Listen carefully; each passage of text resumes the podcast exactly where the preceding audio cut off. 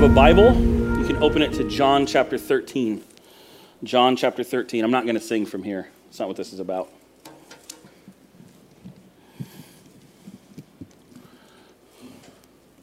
John chapter 13. That's where we're going to be once again. We started it last week. We're going to continue in it this week. Uh, this last week of life, I have been participating in one of the favorite pastimes of young of parents of young children, which is uh, watching bits and pieces of the same movie eight billion times. Right? That's just what we do. I don't, maybe maybe that's what my era of parents do because we have Netflix and stuff.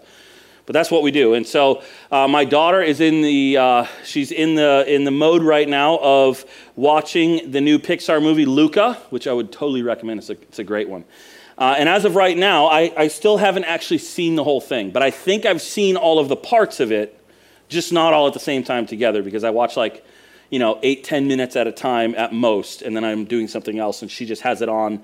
Uh, anytime she's watching TV lately, it's been Luca. And so for a while it was Raya, and before that it was Frozen, and then the other Frozen, and now it's Luca. And so um, one of the scenes, even though I haven't seen the whole movie, I've seen this scene a number of times that gets me uh, every time. And at the end of the movie, I think one of the most beautiful artistic de- de- depictions of male affection that I've seen in a long time, like in a really healthy, wholesome way. I love it.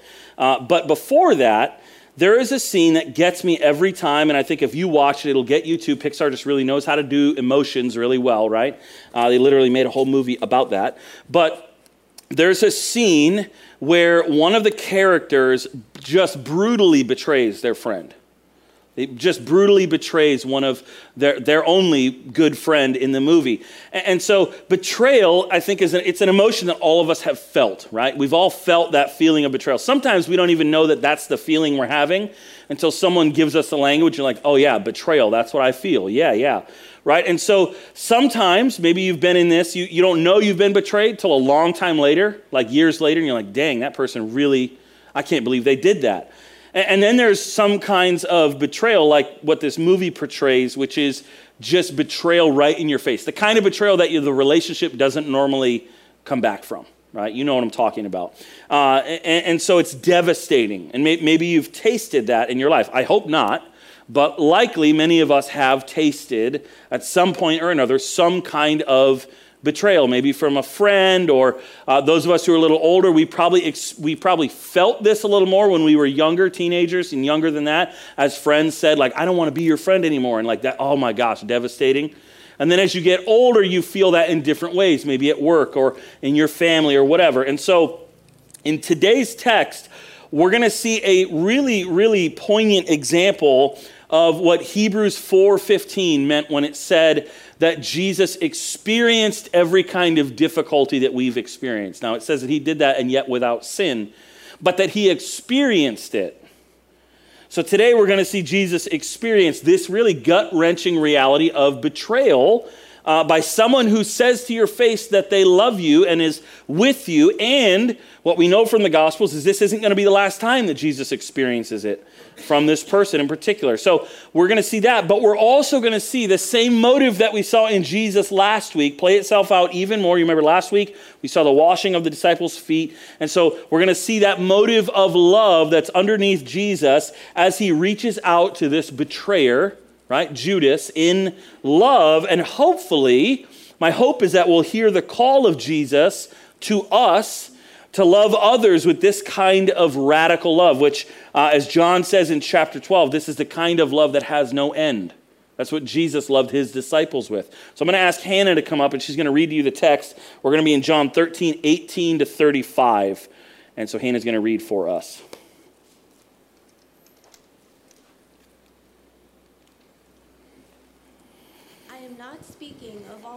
Hang on. Make sure it's on. Oh, it is. My fault. I'm not speaking of all of you. I know whom I have chosen, but the scripture will be fulfilled. He who ate my bread has lifted his heel against me. I am telling you this now, before it takes place, that when it does take place, you may believe that I am he. Truly, truly, I say to you, Whoever receives the one I send receives me, and whoever receives me receives the one who sent me. After saying these things, Jesus was troubled in his spirit and testified, Truly, truly, I say to you, one of you will betray me. The disciples looked at one another, uncertain of whom he spoke. One of the disciples, whom Jesus loved, was reclining at a table at table at Jesus' side. So Simon Peter motioned to him to ask Jesus of whom he was speaking. So that disciple, leaning back against Jesus, said to him, Lord, who is it? Jesus answered, It is he to whom I will give this morsel of bread when I have dipped it. So when he had dipped the morsel, he gave it to Judas, the son of Simon Iscariot. Then after he had taken the morsel, Satan entered into him. Jesus said to him, What you are going to do, do quickly.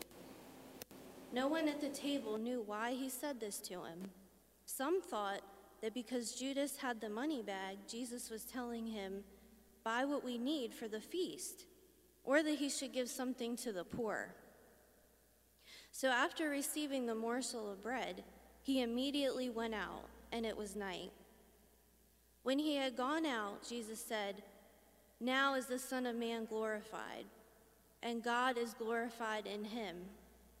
If God is glorified in him, God will also glorify him in himself, and glorify him at once. Little children, yet a little while I am with you. You will seek me, and just as I said to the Jews, so now I also say to you, Where I am going, you cannot come. A new commandment I give to you, that you love one another, just as I have loved you. You also are to love one another. By this, all people will know that you are my disciples if you have love for one another.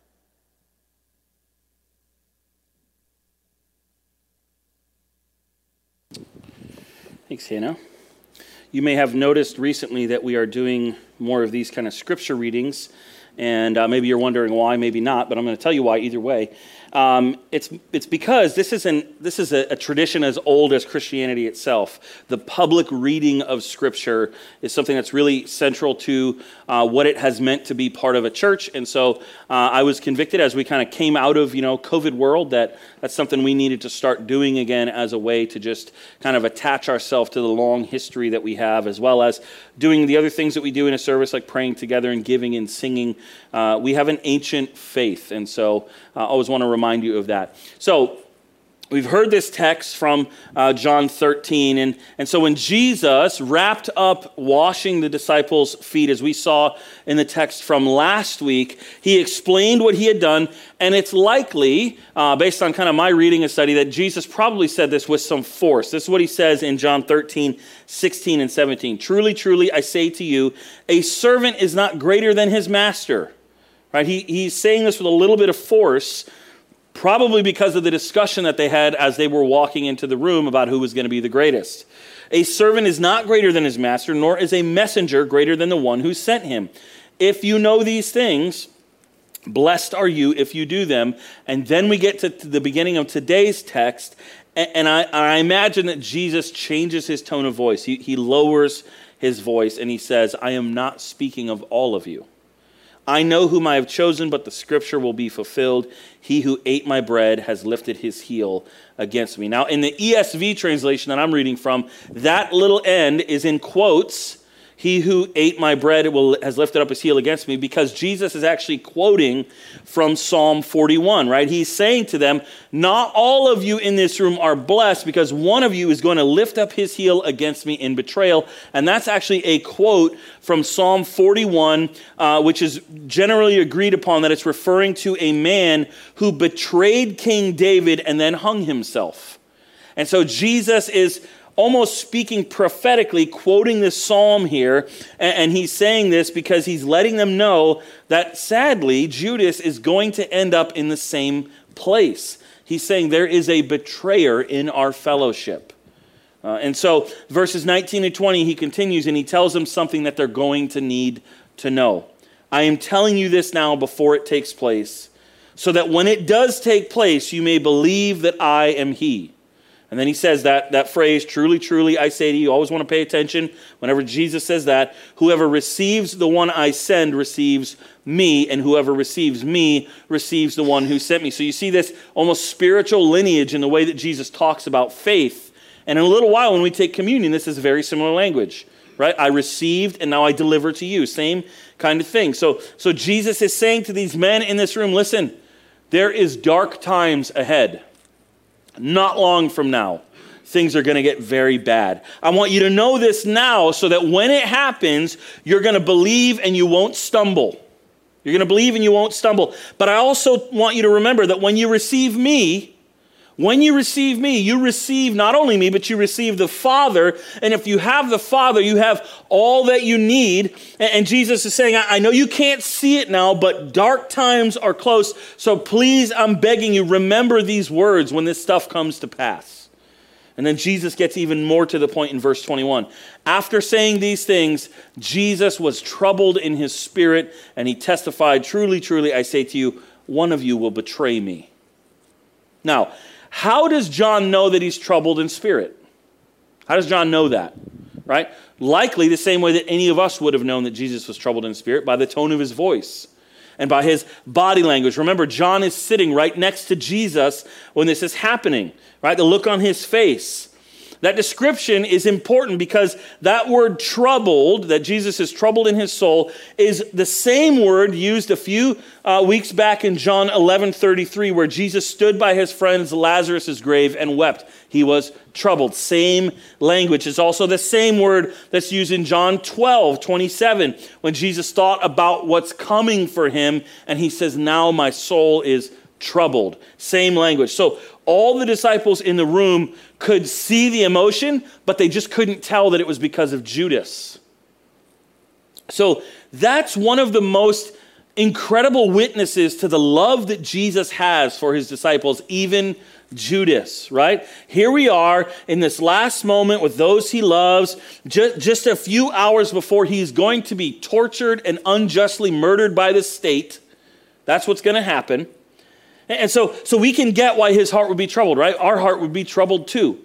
Uh, we'd be worried about ourselves in that moment, right? And it would be totally justified. We'd get it. But here, what we see is that Jesus is actually not worried for himself. He, he seems to be worried for another. He seems to be worried about the state of another soul, specifically the one who is about to betray him for money and deliver him over to death. This is where we see the strength of Jesus on display in this vulnerability that his weakness, apparent weakness, is actually his strength.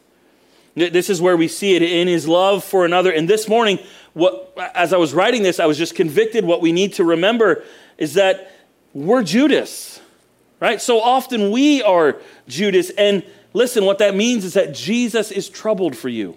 He loves you, He cares about you, He longs for your soul to turn to Him. He is out of the incredible depths of his love in his heart, troubled for you because he loves you. And if you doubt that he loves you, just keep reading John a little bit further, and you'll see the cross. And you'll be assured that he did that for you out of love for you. And, and so the old hymn comes to mind Oh, the deep, deep love of Jesus, vast, unmeasured, boundless, free, rolling as the mighty ocean in its fullness over me. Beautiful words. And so Jesus is troubled over the soul of the one who's going to betray him. How radical is this? Uh, and the disciples didn't know that he was the betrayer, but they understood that one of them would betray. They, they got the, the depth of his words, they just didn't know who it was, which, which comes as a shock. Like, imagine you're in that room, how shocking that is. Look at verse 22 in their response. The disciples looked at one another, uncertain of whom he spoke.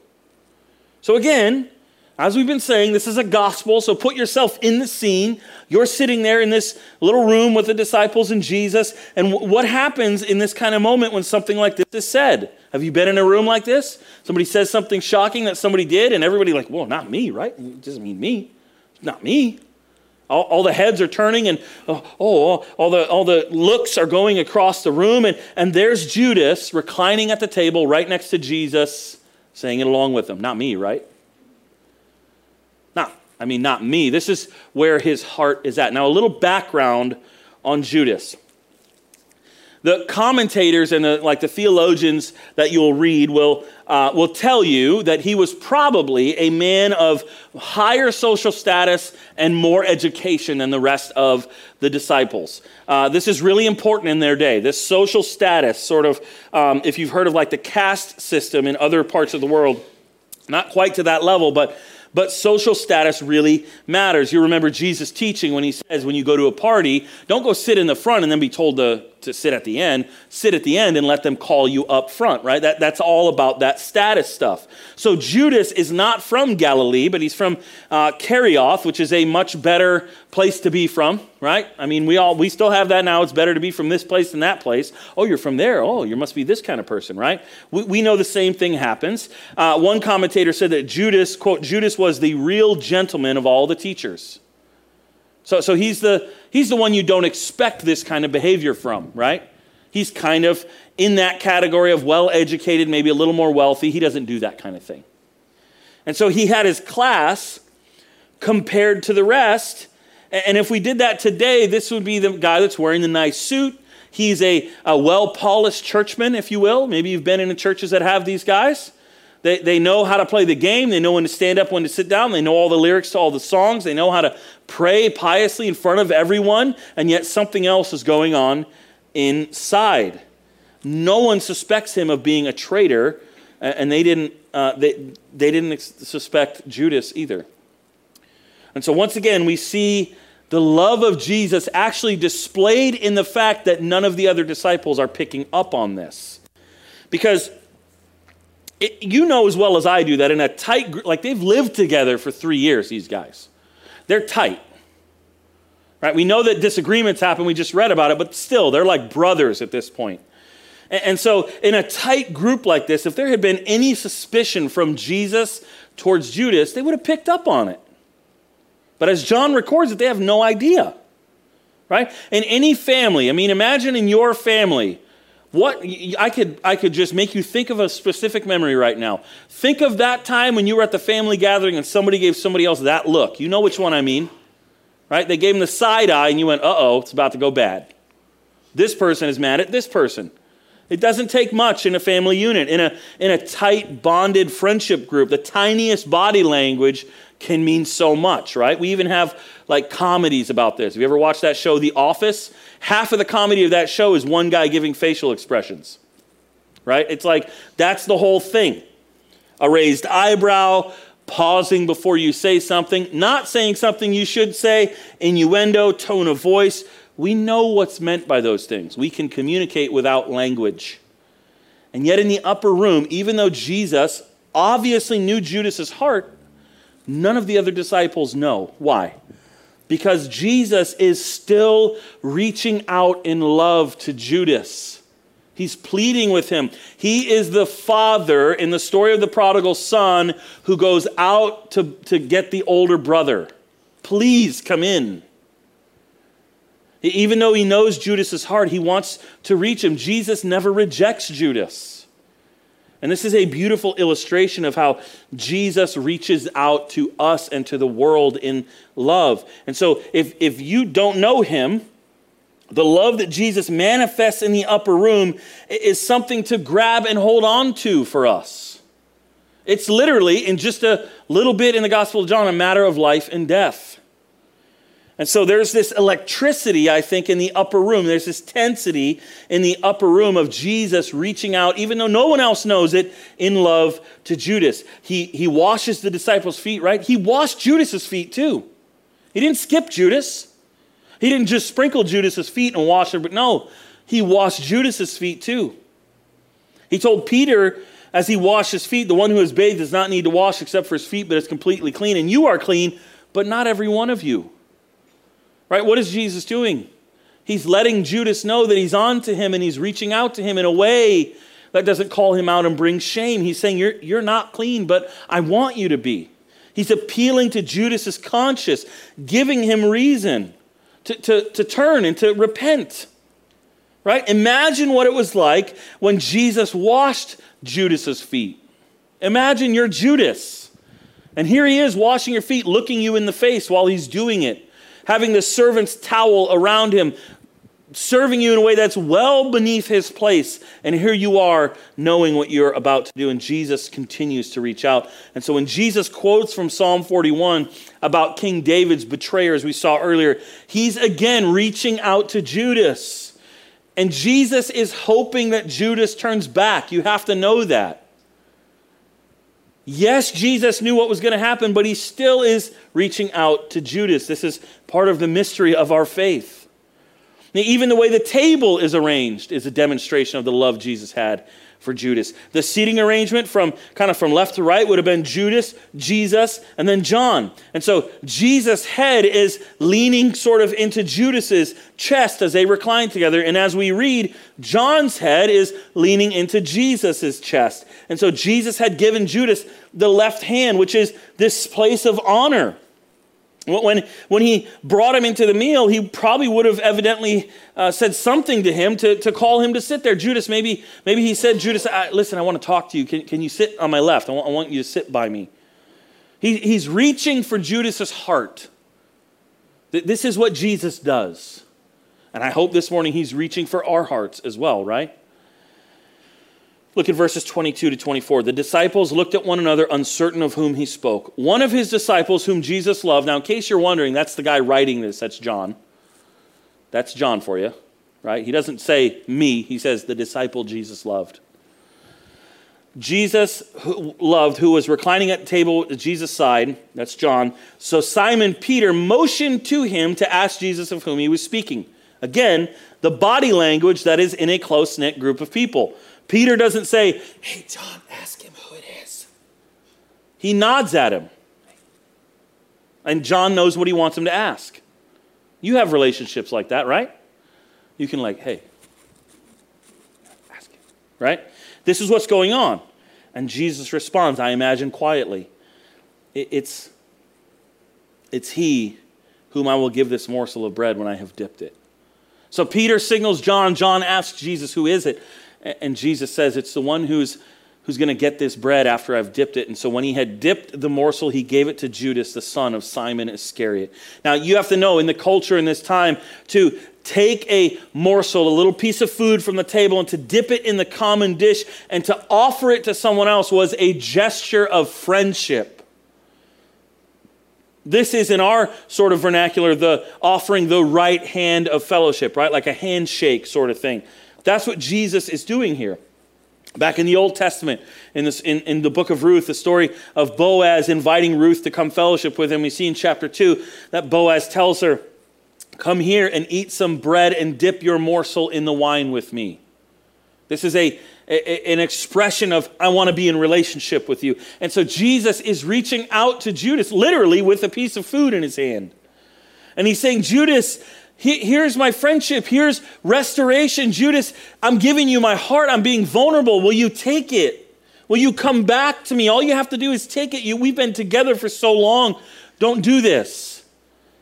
But in Judas's soul, that door had been shut. As, as Matthew records it, Judas says in Matthew 26, Is it I, Rabbi? And Jesus responds, You have said so.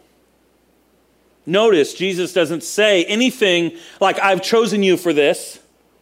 He says, You've said so. And at that moment, there's a change in Judas. Look at verse 27. Then, after he had taken the morsel, Satan entered into him. Now, listen, this isn't Satan taking him over and making him choose. This is Judas hardening his heart to the point where he is open for Satan, the embodiment of evil, to come and take him. We might be more accurate in saying, after he had taken the morsel, the Satan had entered him. The embodiment of evil had entered into him. He had crossed a line where he wasn't going to come back from it because of his choice. And Jesus said to him, What you were going to do, do quickly. Now, no one at the table knew why he said this to him. Some thought that because Judas had the money bag, Jesus was telling him, buy what we need for the feast, or that he should give something to the poor. So after receiving the morsel of bread, he immediately went out, and it was night. Now, listen, that's not just John recording that day became night. That's John saying the pieces have been set in motion. Jesus has been talking about darkness and light all throughout the Gospel of John, and now John is saying, it, now it's night. He doesn't mean for that day, although it is. He means for the story of the life of Jesus. The night has come, the darkness has arrived. Right? It's the midnight of not only the, the, day, but it's the midnight of Judas's soul. It, it was the night that would know no morning for him. Judas had chosen this place of darkness and doom. And I, I, I, can't help but wonder that as he left the upper room that night, whether did he pause and look back? Did he think, I shouldn't do this? Uh, what did he think? How, how alone are you when you've done this? When you've made this choice to step into darkness like this, you are utterly alone. Right? He, he had now had to follow around these because he's going to betray them. So he had to know where Jesus was if he's going to get the money. So he has to follow them around without being seen. He has to conceal himself. And, and so he, he has this humongous loss and this separation, not only from the fellowship of the other disciples, but also from his acquaintance and friendship with Jesus. He's separated from all of that. And this, friends, is what sin does to all of us it isolates and separates us. When we choose sin over the presence of Jesus, we end up like Judas in this dark night. He's separated from peace of mind as he now is doing what he knows he ought not to do. That's how you know you've gone pretty far. When you start doing things you know you shouldn't do and you do them anyway, you, you, have entered the night. And so Vic, Judas is a victim of his own heart. Uh, he, he is a victim of his own choices, and, and we're often victims of our own dark hearts and dark choices, right? He bears the responsibility for what he did. His, his doings were his own thing. Yet, he's also a victim of his own rejection of the love that Jesus displays for him. And so that love makes sense out of the rest of this text. With Judas gone, what happens? It's like the tension is gone. You've ever you've experienced that, right? Maybe there's two family members in a heated argument at like Thanksgiving, and the one who's mad leaves, and you're like, "Whoo, all right, we can eat turkey now, right?" We can like the tension, whoo, is gone. And I imagine that partly is happening in this room. Yes, Jesus is sad; he knows what's going on, but it seems from the text, Jesus begun, begins to feel more free to teach. Because even though he speaks of the cross, his conversation is able to, to flow a little bit more now that Judas has gone. He says in verse 31 When he had gone out, Jesus said, Now is the Son of Man glorified. That's a title for Jesus. And God is glorified in him. If God is glorified in him, God will also glorify him in himself and glorify him at once. Little children, yet a little while I am with you. You will seek me. And just as I said to the Jews, so now I say to you, Where I am going, you cannot come. And so Jesus, with this, turns from a demonstration of this kind of radical love to now teaching about the demand of this kind of radical love uh, that is required of us if we are to follow him. Let's keep going. Verse 34, he says this famous line. Uh, if, you, you're familiar with kind of the more liturgical stuff in church, uh, Maundy Thursday gets its name from this particular verse. A new commandment I give you, a new mandate I give you, that you love one another. How? Just as I have loved you, you also are to love one another. By this, all people will know that you are my disciples if you have love for one another. Now, here's what's weird Jesus called this a new commandment, but the commandment to love one another is as old as the writings of Moses. This is not new. So, so why is this a new commandment? It's new because Jesus phrases it a little bit differently. See, the world at that time was divided by divisions that, as divided as our world looks, were way more intense. Master, slave, Jew, Gentile. The divide between men and women is far more vast than our world. The Greeks regard the Jews as barbarians. The Jews are uh, regarded by everyone else as being haters of the world. There's this chasm between the different classes. And so the world seems really alienated, like there's no solution for this. And Alexander Maclaren, in his commentary, describes what happened because of Jesus' command. Barbarian, Scythian, bond, free, male and female, Jew and Greek, learned and ignorant, sat down at one table and felt themselves all one in Christ. They were ready to break all other bonds and to yield to the uniting forces that streamed out from his cross. There never had been anything like it. No wonder that the world began to babble about sorcery and conspiracies and complicity and unnameable vices. It was only that the disciples were obeying this new command, and a new thing had come into the world a community held together by love and not by geographical accidents or linguistic affinities or the iron fetters of the conqueror. The new commandment made a new thing, and the world wondered. This is the church. This is what Jesus is instituting here. This is the church. It's a band of brothers and sisters that's united under a banner of love, and that love is made possible and empowered by the very blood of Jesus. See, left to ourselves, we seek our own. This is what we always do. This is what humanity has always done. This is what the Tower of Babel was about. Sin separates us into our little enclaves. We separate into these little affinity groups. And most recently, Right? Let's get real and modern. These groups are centered around political power and ideology, right? That's how we are doing it right now. But that is not what the church is centered on. We just sang about it.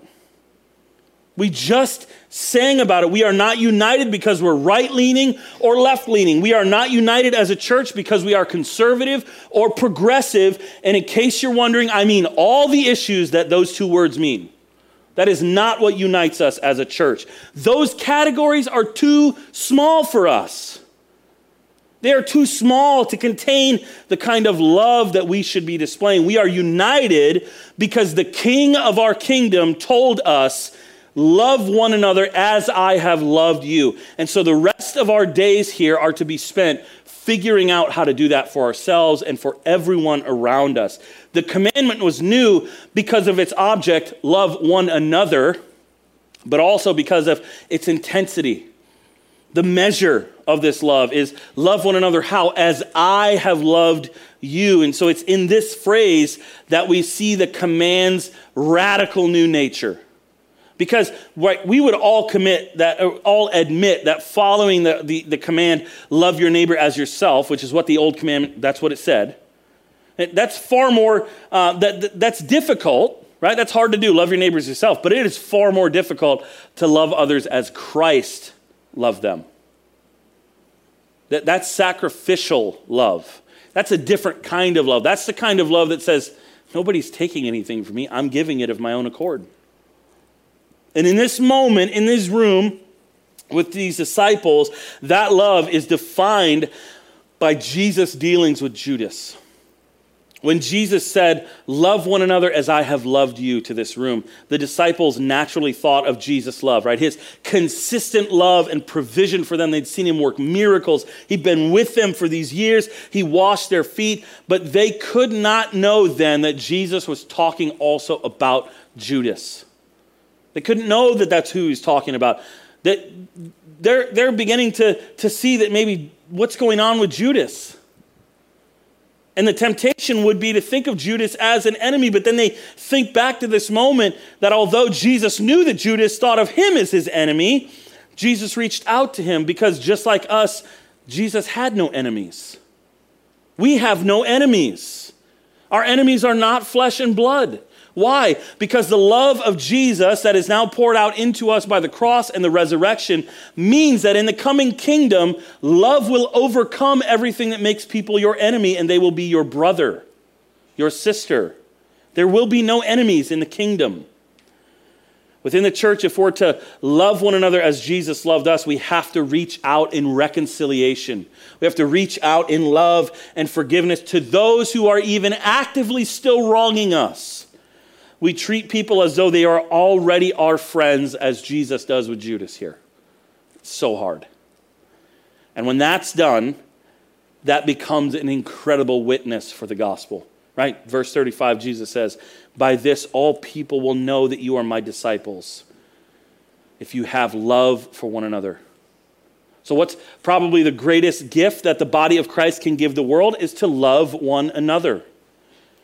In this radical sort of Jesus love in the upper room kind of way. See, the, the radicalness of Jesus' love in the upper room comes as he reaches out to the one who did not want him to reach out and who did not want him to return that love. And so that is the question I just want to leave us with today.